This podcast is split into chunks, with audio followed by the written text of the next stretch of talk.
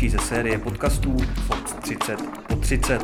Tentokrát s Michalem Šmídou, který v Česku založil a dodnes vede startup pro odložené platby Twisto. Ten právě uzavřel investici v hodnotě 5 milionů eur, která je posouvá do zahraničí.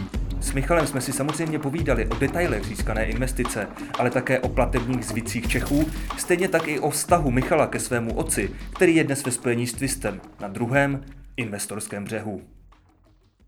Uh, Michale, my dnes začneme trochu atypicky náš Forbes podcast 30 po 30, protože se vlastně odrazíme od horké novinky, která souvisí s tvým startupem, respektive se startupem, který si založil Twisto. To totiž dojednalo investici. Už teda došlo k jejímu podpisu? Podpisu došlo. Tento týden tu investici zavíráme.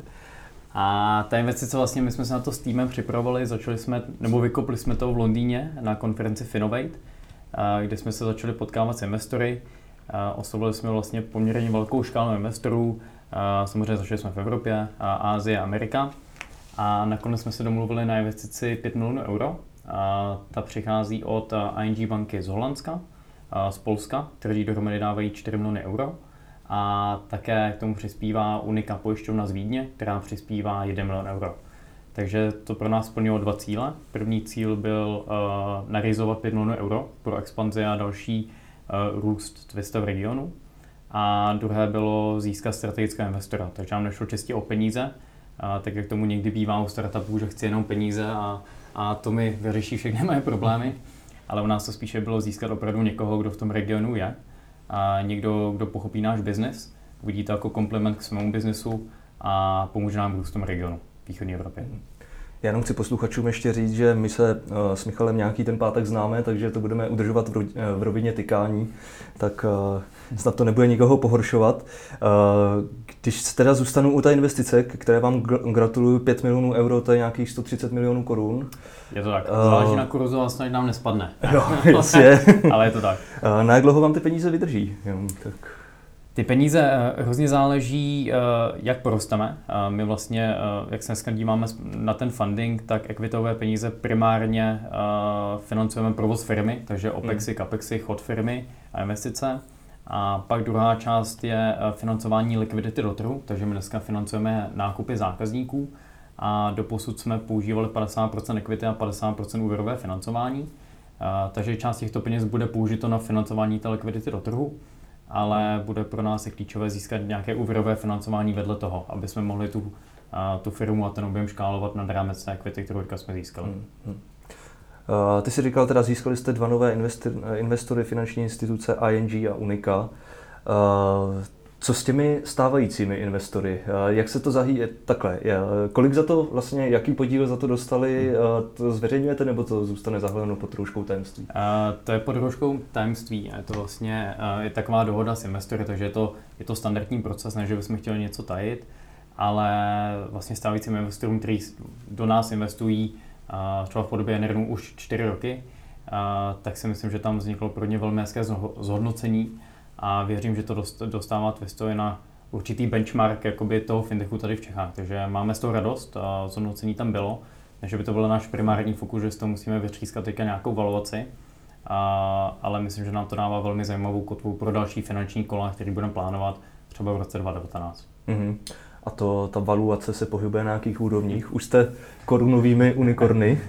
Uh, nebudu na to komentovat. Uh, myslím si, že jak, jak jsem zmínil, ta volace je velmi zajímavá. Uh, investoři z toho samotný měli velkou radost, uh, ale pro mě je spíš klíčový, jak tu firmu porosteme dál, aby jsme tu volaci justifikovali. Takže jedna věc je ta volace dnes, ale tu firmu dneska neprodáváme, tu firmu jdeme růst dál, takže pro ně bude klíčová volace až v momentě, kdy to budeme prodávat. Takže je tomu v hmm. horizontu 5 až 10 let. A třeba jak vidíte na Slevomatu, tak klíčový je, kdy vám dojdou za tu firmu, za 100% equity té firmy peníze na účet. To je vlastně ta valuace, která je pro vás hmm. klíčová. Když se podíváme na vlastnickou strukturu, jak, jak s tou bylo teda zamícháno? Protože uh, vaším majoritním uh, vlastníkem je Enern, je tam i Miton a jiní. Takže k jakým změnám teda no. došlo? Ještě Partners musím Ještě zmínit. Partners, Takže uh, stále zůstává majoritním Enern, a potom tam je uh, Partners, uh, vlastně za podpory Petra Porkovce. A ještě předtím, než jsme uzavřeli to investiční kolo s ING a s Unikou, a, tak a, díky Mitonu a Tomášovi Čuprovi jsme, díky tomu, že prodali část svého podílu, tak jsme do hry přizvali Cezara Smorčevského. Cezar Smorčevský je polský investor a pro nás velmi strategický pro vstup na polský trh. Jen tak v krátkosti Cezary založil banku Alior dohromady se třemi společníky. A co je u něj zajímavého, že když tu banku zakládal, tak získal investici 450 milionů dolarů, což byla v té době, vlastně možná do dneška, ta nejvyšší jako sídová investice do startupu a tuto banku úspěšně kotoval na burze za 22 milionů dolarů. A, takže velmi úspěšný člověk. A, teďka neříkám tím, že my plánujeme kotovat Visto na burze, ale možná v nějakém horizontu to pro nás bude zajímavé. Ale Cezary vlastně tímto nahradil, nebo ne, celá, zcela nahradil, ale vykoupil část podílu Mitonu a Tomáši Čupra, kterých jsou dneska minoritní akcionáři. Mm-hmm. A to je přesně to, o co vám šlo, o ty takzvané smart money, jo? abyste se dostali, protože vlastně s tou investicí, uh, jak bylo zmíněno, uh, otevíráte vlastně, vstupujete na polský trh, že ano. Tam, a tam pro vás budou ti lidé důležití. Je to tak. Proč to Polsko, ne, nebo vlastně proč je to investoři proč, proč Polsko? A my svou cenou stránku vidíme ve východní Evropě, vlastně díky Nikitě, která dokáže hmm. v online prostředí nějak vyhodnotit riziko klienta, když mu půjčete peníze a je to do určité míry nějak jako kulturně zasazený. Mm-hmm. A, takže my cítíme jakoby velkou sílu v našem risk engineu Nikitě a právě Polsko se nám vždycky jevilo jako velmi zajímavý trh. Je to vlastně čtyřikrát větší trh eh, než Čechy populačně, e-commerce tam je na vzestupu roste nějakých 20-25% ročně a velmi podobná dynamika tomu českému e-commerce. A, ale zase nejsme naivní, protože ten trh je velmi konkurenční, takže dneska, když tady v Čechách máte pět velkých bank, tak v tom jich je 22. A všichni mm. se snaží inovovat, mm. ať už v platbách, tak i v těch klientských službách. A i proto jsme chtěli mít vlastně partnera, ať už finančního z pohledu ING a Uniky, tak je vlastně jako strategického, jako je Cezary Smorčevský, který nám pomůžou v tom trhu se nějak jakoby zorientovat, navigovat, navázat vlastně nějaké vazby s velkými hráči. A mm. i co jsem viděl vlastně pár českých e-commerce hráčů, co šlo do Polska bez takovéhle podpory, a, tak tam spálili neskutečné peníze. Mm. Takže pro mě tohle je nějaká cesta, jak na to Polsko naskočit a, a mít vlastně e, nějaké silné zázemí ještě předtím, než tam dáme první prst nebo první nohu. Hmm. Není to takový varovný prst, teda, když jsi zmínil ty e-commerce projekty, že tam spálili peníze, tak aby vás nepotkal stejný osud. No, a, samozřejmě jsem byl, byl varován a, několika subjekty, ale věřím, že u nás vlastně v těch finančních službách nebo t- tu inovaci, kterou na ten trh přinášíme, a, tak ta dynamika je vlastně velmi příznivá. A, ta konkurence tam samozřejmě, jak jsem zmínil, z pohledu bank, a taky plativního řešení, jako je PayU a, hmm. nebo Přelev 24, tak se snaží, děl, nebo v horizontu několika měsíců možná se budou snažit dělat něco podobného, co my. Ale já věřím, že dneska máme technologie a velmi dobrý náskok k tomu, aby jsme na tom trhu opravdu byli jednička v tom, co budeme dělat. A samozřejmě nechceme to podcenit, nechceme být naivní, ale zase věřím, že s těma novými investory, který máme teďka na lodi, takže se nám to povede. Hmm. Eh, do toho Polska tam budete aktivní od příštího roku, od roku 2018, nebo už jste podnikli nějaké... Je to tak, vlastně založil už jsme, máme Twisto Polska a SRO, takže už tam tu první, jakoby ten první prst máme. Formálně jste připraveni? Přesně tak, formálně jsme připravení. Eh, já už vlastně teďka v Polsku trávím dva, tři dny v týdnu, takže už velmi aktivně spolupracujeme s tou bankou na vytvoření určitého produktu, který chceme tomu trhu ukázat. A dokonce pokud se tento produkt osvědčí, tak bych ho chtěl přinést i sem do Čech, takže to bude určitá inovace pro polský trh. Takže vlastně já samotný i pár lidí s tím už na tom velmi intenzivně pracujeme a příští rok chceme udělat první platbu a hmm. vypustit ten náš produkt ven. Hmm. A potom budou následovat další státy, když jsi říkal na východ. Tam... mus... po, potom, až uděláme to Polsko, tak určitě jo. Ale myslím si, že to Polsko to... nám bude trvat minimálně rok, dva si někam hmm. dostat. A pak nás velmi zajímá Rumunsko, populace 19 milionů lidí, e-commerce roste nějakých 120% ročně, roste takhle hodně, protože ta báze je malá, takže ten trh je dneska 1 miliarda, Čechy jsou okolo 5 miliard, Polsko je okolo 8-9 miliard, takže je to pořád raný trh, hmm. ale je tam, myslím, že velký potenciál vlastně podchytit tu klientskou bázi a nabídnout jim službu, která jim pomůže nakupovat online. Myslím, jsme třeba viděli zásilkovna, vlastně Simona sama několikrát komentovala, že to je pro ně velký trh, Uh, viděl jsem to vlastně od kluků ze Zootu. Uh, velmi dobře jim to funguje. Tam říká, že jim to funguje, musí to fungovat i nám. Ale myslím si, že ta dynamika toho trhu se posouvá do onlineu a my jsme tam velmi rádi byli. Hmm. Ale musíme dát Polsko první a pak Rumunsko výhledově pro nás bude ten další trh. Hmm. A jak tam vlastně v těchto národech teda, jak, jak jsou zvyklí, jakou formou platit? Teda? Protože, a jak jsme na tom vlastně my tady v Česku? Tak my jsme byli vždycky takový dobír, dobírkový národ, už se to Jo. změnilo, když jsme se spolu bavili před já nevím, dvouma rokama, tak jsme, jsme si to ještě potvrdili, teď Jo, jo, už si- nějaká cesta, nebo Já si myslím, že se to mění. Dobírka samozřejmě po- pořád dominuje, to nějakých 40%. A myslím, když jsme se viděli před těma pár lety, tak to bylo okolo, dejme tomu 50-55.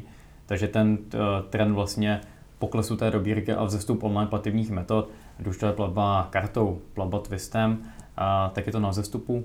A pomáhají tomu a, vysokoprátkové e-shopy, když se koukneme na Slovo dámy jídlo, rohlík, Tesco, kde můžete nakoupit potraviny, tak ty vlastně podporují ten nákup, zaplatím to kartou, uložím si ji tam a vlastně mám ty opakované nákupy. Takže ty vysokofrekvenční e- e-shopy nebo e-commerce vlastně podporuje ty online platby, které jsou vlastně velmi rychlé, velmi jednoduché a, a dávají tomu zákazníkovi lepší službu, než aby musel vytahovat tu hotovost a platit tomu kurýrovi a, v cashi, což si myslím, že je Hmm. dokonce nebezpečný v nějakém, v nějakém případě a není to příjemný. Hmm. Takže Čechy jsou v tomto, myslím, na vzestupu těch online a, platebních metod. Dokonce si myslím, že Češi jsou jedni z nejvyspělejších, co se týče třeba bezkontaktních plateb offlineu. Teďka jsem slyšel, že 92% plateb je, dnes, je bezkontaktních Mhm. a v tom jsme dokonce špička globálně a za náma je hnedka Austrálie, takže v tomto tom opravdu jakoby vedeme. Polsko je nějak těsným závisu, okolo 80% plateb je bezkontaktních a to si myslím, že je velmi dobrá práce bank v tom, že tu infrastrukturu vybudovali, tak aby akceptovali bezkontaktní platby a myslím si, že i Mastercard tady dělá velmi dobrou osvětu v těch bez, bezkontaktních platbách. Takže nejsme na takové cestě jako Švédsko, že jsme měli všechno bezkontaktní ty platby, a, a taková ta podpora jakoby cashless světa, ale myslím, že se tam velmi rychle dostáváme. Hmm. Takže myslím, že Češi jakoby té myšlence platím bezpečně, jednoduše a nějakou jakoby elektronickou formu, že se tam dostáváme. Když teda jdete do zahraničí, nemusíte se rozšiřovat uh, teritoriálně, znamená to, že v Česku už jste spokojení teda s vývojem, že už tady máte obsazeno dostatečně, nebo jak, jak tady vlastně teď uh, aktivity Twista probíhají, jak můžeš představit jeho Mhm. velikost, kolik máte zákazníků, Jo. kolik e-shopů?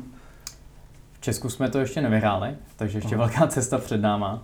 Eh, V Čechách teďka eh, poslední číslo, co, co jsme teďka ně- někde ukazovalo, bylo 200 tisíc zákazníků, s tím, že každý měsíc vidíme okolo 10 tisíc úplně nových zákazníků do Twista. Takže růst tu zákaznickou bázi se nám daří. A takovou novinku, co budeme vypouštět teďka v listopadu, bude Twisto platební karta, takže to je něco, na čem jsme pracovali s jednou německou bankou. A teďka už jsme ve fázi jako interního testování, takže to budeme spouštět v listopadu, bude součástí toho nějaká jakoby větší kampaň. A to pro nás zase otevírá nový jakoby ten platební koláč v Čechách, který jsme Mhm. dneska neatakovali. Takže dneska Twisto primárně byl v tom online světě. A podle poslední studie APECu a ty online tržby jsou pouze 10% veškerých, jakoby, veškerého retailu nebo prodeje a těch 90% pořád v těch fyzických obchodech. A právě s tou Twisto kartou my budeme moct těm našim zákazníkům tyhle ty nákupy financovat a v momentě, kdy to rozjedeme, podaří se nám získat nějakou kritickou masu, tak pak vám řeknu, jak jsem Čechy dodělal. Jo, Ale jo. teďka ještě tady velká část práce před náma a těšíme se na to. Mhm. Ta karta to bude uh, fungovat jak? Bude to v podstatě, uh, bude to navázaný na klientův Twisto účet. Mhm. Dneska Twisto účet je v podstatě virtuální kreditka. Mhm. A, takže ten zákazník, my mu hradíme ty jeho nákupy uh, Jo, každý no. den. Na konci měsíce dostane vlastně jednotnou fakturu, kterou může zaplatit do 14 dnů bezplatně nebo si může odložit tu splatnost. A tu kartu, co vydáme s tou německou bankou, byla vlastně navázána na ten účet. A troufl bych si říct, že to bude vlastně první nebankovní fintechová kreditní karta v regionu. Mhm. A, a nebude to jenom kreditka, nebude to prodávat jako kreditku, bude to mít samozřejmě nějaké přidané služby a nějakou hodnotu. A myslím si, že se nám podaří vlastně edukovat tady Čechy v tom, aby používali kreditku ke svému prospěchu a že to není něco, co mi ta banka tlačí u té přepážky, ale opravdu, že to je produkt, který mi pomůže dostat to lepší z peněz a opravdu získat nějaký benefit navíc těch plateb. Mhm. Jinými slovy, teda zákazníci s ním budou moct platit v offlineu? Takhle? Úplně jak to? všude. Takže Úplně budou moct všude, platit- takže vlastně. Hm. v Tesku za nákup, v Kauflandu, mm-hmm. za knížky v Luxoru, ve Sportisimu, úplně všude. A samozřejmě budeme moct platit i v zahraničních e-shopech, což je něco, mm-hmm. co Mhm. bych taky se na to chtěl zaměřit. A když dneska vlastně zákazník platí kartou na Bookingu nebo na AliExpressu, musí dávat svoji osobní kartu. A samozřejmě to může být trošku nebezpečný v nějakých případech, vím, že se ztrácí ty data častěji než i v Čechách. Tak já bych byl rád, aby s tou naší kartou platil těch v zahraničních e-shopech, i z toho pohledu, že my budeme dávat nějaký cashback, takže nějaký peníze zpátky, když zap- zaplatí v zahraničí, tak mu z každé platby nějaké procento vrátíme. Hmm. Takže myslím, že to bude absolutně ideální karta na to, abych zaplatil na AliExpressu, na ASOSu nebo i na Amazonu. Hmm. Takže vy už, vy už budete všude prostě. Budeme všude. A, a to je i cílem asi. Ne? Je to cíl. A, a vlastně podobnou strategii jsme viděli u podobných hráčů, jako je Twisto, třeba hmm. Klarna, taková naše mhm. švédská hmm. předloha, hmm. která na trhu už, nebo jsou na trhu 12 let, my teprve 4. Ale taky u nich vidíme, že chtějí do toho offlineu, takže sami budou uh, vydávat nebo plánují vydávat uh, třeba platební kartu uh, nebo nějaký jakoby instrument pro offline placení, už něco pilotovali ve Švédsku a vidíme, že to je ten správný směr. Chceme opravdu být pro toho klienta relevantní, chceme s ním budovat frekvenci a to do té doby, než e-commerce bude 50% veškerých našich nákupů, a tak bez toho offlineu to, to nepůjde. Takže proto tam cítíme, že tam musíme být, chceme tam být a dokonce i od našich klientů slyšíme, kde už je ta karta, už chceme platit. Takže velmi pozitivní ohlasy hmm. a těšíme hmm. se na to. Hmm. Uh, jaký je váš obchodní model? Jaký ho držíte? Uh, totiž uh, berete si nějaký vlastně procenta z provedených plateb. Uživatelé zatím za to, že mají účet u vás nic neplatí nebo už něco platí? Je to tak, tak uh, neplatí, uh, ale ten obchodní model dneska přibližně 50 až 55% našeho uh, revenue nebo vlastně výnosu je z toho, že ten zákazník se to odloží na rámec toho bezúročného období. Takže se samovolně buď to může zaplatit a má to bez poplatku, nebo se odloží o několik měsíců a tam platí nějaký poplatek. A, a je to čistě na tom zákazníkovi, jestli ho chce udělat nebo ne. Takže to je jakoby velká část toho, toho výnosu. Pak tam jsou e-shopové marže, takže to je taky poměrně značná část těch, těch výnosů a budeme asi příští rok budeme vlastně revidovat ceník a budeme dávat nějaký poplatek za Twistov účet, za mhm. aktivní Twistov účet s kartou.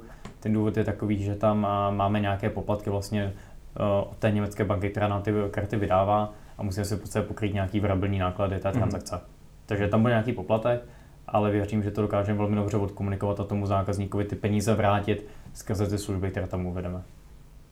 A v zisku jste, nebo plánujete být kdy? Hmm. Uh, celofirmně v zisku nejsme, hmm. takže takzvaný break-even point, je vlastně ty výnosy pokryjí veškeré náklady té firmy, uh, tak to bychom chtěli být na začátku příštího roku. Uh, typicky ve fintechu to bývá 5 až 6 let, takže to je přesně těch, ten rok 2019. Hmm. Ale co je pro nás důležité, že máme pozitivní uh, kontribuční marži, a to znamená, že když se koukneme na to portfolio těch profinancovaných objednávek, tak eh, když se vezmu veškeré výnosy minus náklady na tu transakci, čehož největší část je vlastně default nebo míra nezaplacení klientů, tak to portfolio je poslední tři roky v profitu. Takže mm-hmm. to je čistě pro nás škálování té klientské báze a škálování objemu. Takže mm-hmm. máme zdravý biznis, ale je to čistě o růstu toho portfolia. Investoři netlačí. Uh, tlačíme na všichni, takže já si myslím, že...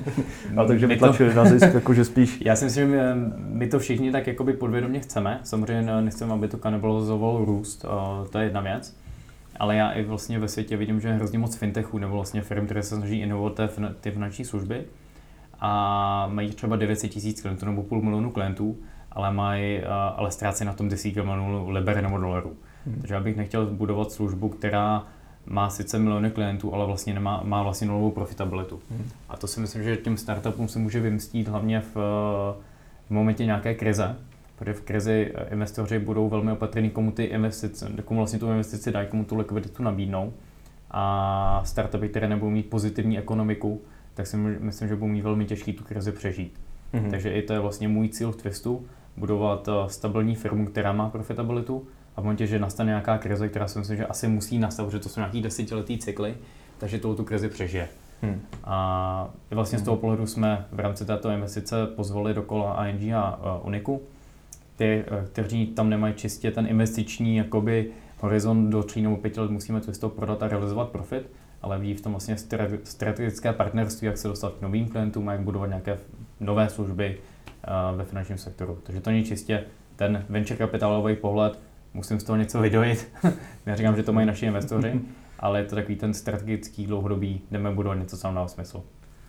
A ono to přináší své plody. Eh, teď narážím na to, že aby té radosti nebylo málo, vy jste vlastně eh, na konci září byli oceněni v Bruselu jako vlastně nejlepší fintech eh, společnost. To bylo v rámci celé Evropy.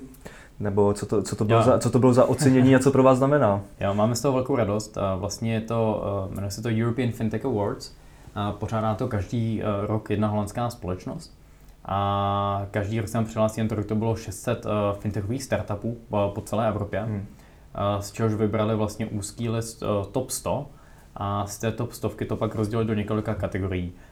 Platby, blockchain, tam bylo ještě financování, neobanky a v té kategorii pladeb, kde jsme byli vlastně mezi top 3, jsme odprezentovali uh, panelu uh, několika judges, což bylo vlastně mezinárodní investoři i lidi z bank, mm-hmm. a tak vybrali Twisto jako jeden z nejlepších plativních startupů, takže za rok 2017.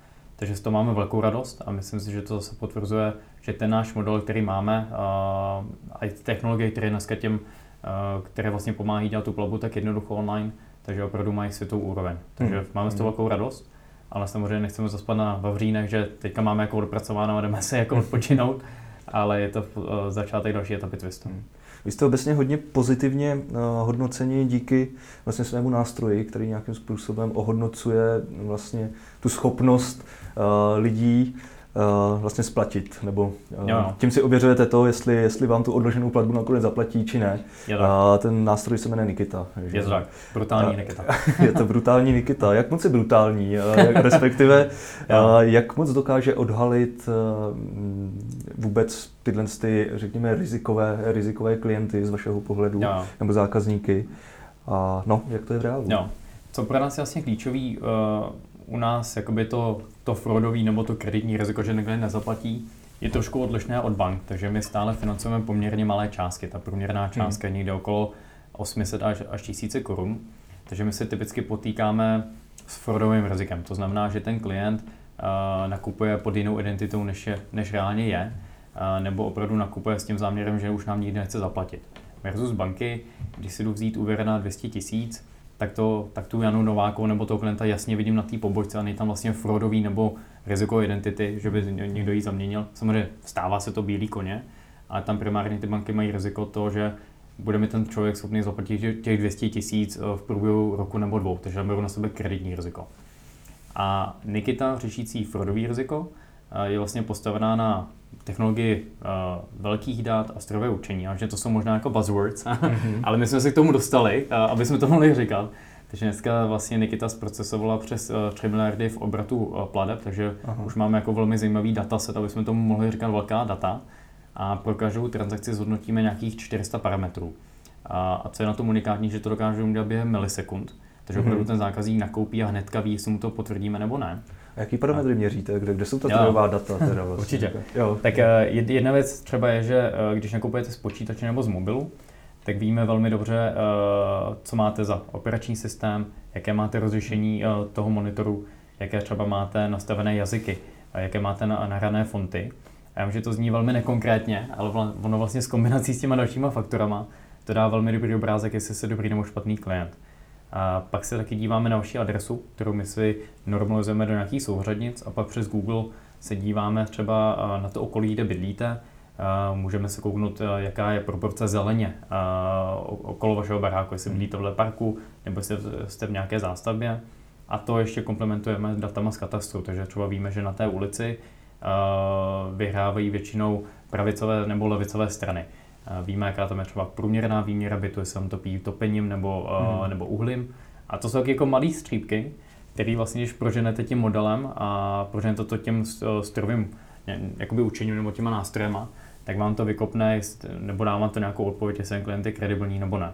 Samozřejmě někdy se to mílí, takže jsou tam takzvané false positives nebo false negatives, takže se někdy mílíme a to hmm. vlastně je ta ztráta, kterou na měsíce potom jakoby máme ale ve většině případech ta, ta Nikita dokáže velmi dobře určit, kdo je dobrý a kdo hmm. ne. Hmm. S tím, že Nikita dneska schválí okolo 80% pladeb v tom online, online prostředí, protože je velmi jednoduchý mít nízké riziko, ale zamítáte hodně lidí. My to hmm. máme naopak. My, uh, my povolujeme hodně pladeb a máme ještě tomu nízké riziko. Hmm. Tam ukazuje, že Nikita funguje. Takže tohle to dokáže schroupat všechno v rámci milisekund, teda jo. tohle to vyhodnotit. A jak často teda bliká ta červená kontrolka? Červená kontrolka, eh, to, to zamítání, jak myslíte? To zamítání, eh, přesně to zamítání. Uh, tím, že procesem těch transakcí poměrně hodně, tak samozřejmě jako nominálně jich tam pípne poměrně dost hmm. za ten měsíc. Ale... Tak procentuálně, jestli se to... Jestli procentuálně je, je, to tak, nechci říct jako tajná informace, ale je to nějak jako interní informace, kterou držíme. A když jsme začínali, tak jsme měli v podstatě uh, míru nezaplacení 10% plus a dneska jsme opravdu na nízkých jednotkách procent. A zase díváme se na tou, tou stranou, jestli ta transakce je pro nás profitabilní. Takže zase výnos je minus ten default, chceme, aby byla pozitivní kontribuční marže. A to hmm. dneska je. Hmm. Uh, Twisto už běží eh, čtvrtým rokem teď, já jsem to roku 2013. Jo. Uh, kdyby si teď byl na začátku, furt by si se do toho vrhnul, jako potom, když se za sebou ohlédneš. Není to samozřejmě jednoduché. Jaké čtyři a... roky to pro tebe byly? Takhle. Jo. jo. A, tak ten, ten biznis si prošel nějakou jakoby evolucí, takže my jsme, když jsme s klukama začínali, tenkrát to bylo v červnu 2013, tak jsme v podstatě začínali jenom s tou online plabou. Na kup hmm. tady zapali za 14 dní. A jak sám vidíš, že ten biznis si prošel nějakou evoluci, že jsme založili Twistou účet, kde vlastně ty nákupy agregujeme, virtuální karta a teďka jdeme vydávat vlastně tu plastovou kartu. A, a možná, kdybych už tenkrát věděl, že chci tyhle ty věci dělat, tak bychom už v nějaké ranější fázi zač- začali pracovat na té Twisto kartě, a, takže to je hmm. jedna věc. Hmm. A, určitě bych začal o dost v ranější fázi nabírat IT development, protože možná v tom roce 2013-2014 to bylo jednodušší než, než, hmm. než dneska, takže to je něco, co bych trošku změnil. Ale jinak to je hrozně těžký říct, co bychom dělali jinak, protože my jsme se ty věci učili za pochodu. Pro mě to byl vlastně úplně první startup, který já jsem dělal vlastně sám od píky, hmm. takže pro mě velká škola a každá chyba byla pro mě velký učení. A těch chyb bylo samozřejmě hodně a ještě hodně jich tam bude, ale já jsem za ty chyby rád. A samozřejmě jsme mohli nějaké věci dělat rychleji, agilněji, ale zase dneska ten, ten business, ať, ať už jako z pohledu IT, tak je to business model dostatečně robustní na to, aby jsme se mohli škálovat dál a už je to, že jsme dostali takhle vysokou investici, to potvrzuje, že jsme něco udělali aspoň dobře. Hmm. A, hmm. Takže ano, něco bych dělal trošku jinak, ale zase hmm. hodně chyb a z těch jsme se poučili. Hmm. Tak uh, ty máš dobrý background, řekněme, ty jsi studoval v Londýně, že tam jsi studoval finančnictví, bankovnictví. Tajemstvím není ani to, že tvůj otec uh, je vlastně uh, taky bankéř. Uh, celoživotní jedním z investorů, res, respektive skrze NR, přesně jo. tak. Eh, ten tě asi také hodně dal v tomhle do života. Uh, nebo tě k tomu nějakým způsobem vedl. Dává ti nějaké rady třeba, nebo jak vůbec vlastně funguje ten vztah teď takhle mezi vámi? Uh, je pravda, že mi hodně rád dával, ale já jsem byl vždycky jako velmi tvrdohlavý a bohužel jsem ho neposlechl. A, takže, takže od začátku mi říkal pár věcí, co bych mohl udělat jinak a je pravda, že ty mě jako dohnali a uvědomil jsem si, nebo teďka dokonce nedávno jsem mu říkal, že jsem ho měl poslouchat víc a dát jakoby na rady. A, a to zase ukazuje na to, že jsem si musel tím jako projít sám a tu chybu si udělat. A, takže rady mi dává, ale jsou spíš jakoby na tom dlouhodobém horizontu nebo ten velký obrázek, ne úplně na day-to-day jakoby, hmm. Hmm. Uh, operací v tom biznesu, ale na starosti vlastně v rámci NRNu uh, nás má Pavel Mucha a Tomáš hmm. Pačinda, takže to jsou vlastně lidi, s kterými komunikuju na nějaké jakoby týdenní nebo regulární bázi a s otcem to je spíše na nějaké jakoby kvartální v rámci zhodnocení nějakých hmm. jako výsledků. A, ale jsem s ním samozřejmě jako velmi úzce v kontaktu a jsme velmi opatrní na to, aby jsme nemíchali rodinné vztahy a, a debaty s, těma, s těmi biznesovými. Hmm. Setkáváš se někdy s tím, že o tobě ostatní třeba říkají, že máš cestu jako vydlážděnou, nebo to, jak se, jak se v tomhle tom třeba obhajuješ, pokud se s tím vůbec setkáváš? Jo, jo.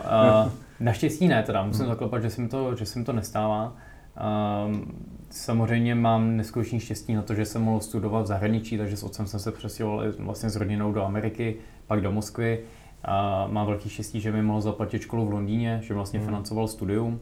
A, ale zase si nemyslím, že by to bylo úplně ze zlatou lžičkou, že hodně věcí jsme si museli jako děti, jsme vlastně tři, tři sourozenci, tak jsme si ty věci museli vybojovat. Rodiče nás nikdy do ničeho nenutili, a naopak říkali, že my si tu cestu musíme najít sami a říkali, že eh, ať už cokoliv, cokoliv, co děláte, buďte v tom nejlepší. A jestli budete kuchař, tak je to úplně v pohodě, ale buďte v tom nejlepší. Mm-hmm. Ale nechali na nás úplně volně, co budeme dělat, takže to, že táta byl ve financích a vlastně svým způsobem budoval něco jako Twisto v 90. letech multiservice, mm-hmm. což bylo taky financování, trošku jako v jiném ohledu. A tak mě toho nikdy netlačil a spíš jenom řekl, dělej to, co tě baví a snaž se v tom být nejlepší. Mm-hmm. Takže ta cesta vydlážděná nebyla. Mm-hmm ale samozřejmě musí, jako velké díky tomu zázemí, které jsem měl. A to mi hmm. dovolilo hmm. studovat, kde jsem studoval a dostat se tam, kam jsem dneska. Byl někdy okamžik, kdy jsi říkal v rámci toho twista, teď eh, toho rozjíždění biznisu, že už by si s tím praštil, nebo byl, byl, byl, byl, eh, vyskytl se takový no. okamžik, nebo kdy ti bylo nejhůře?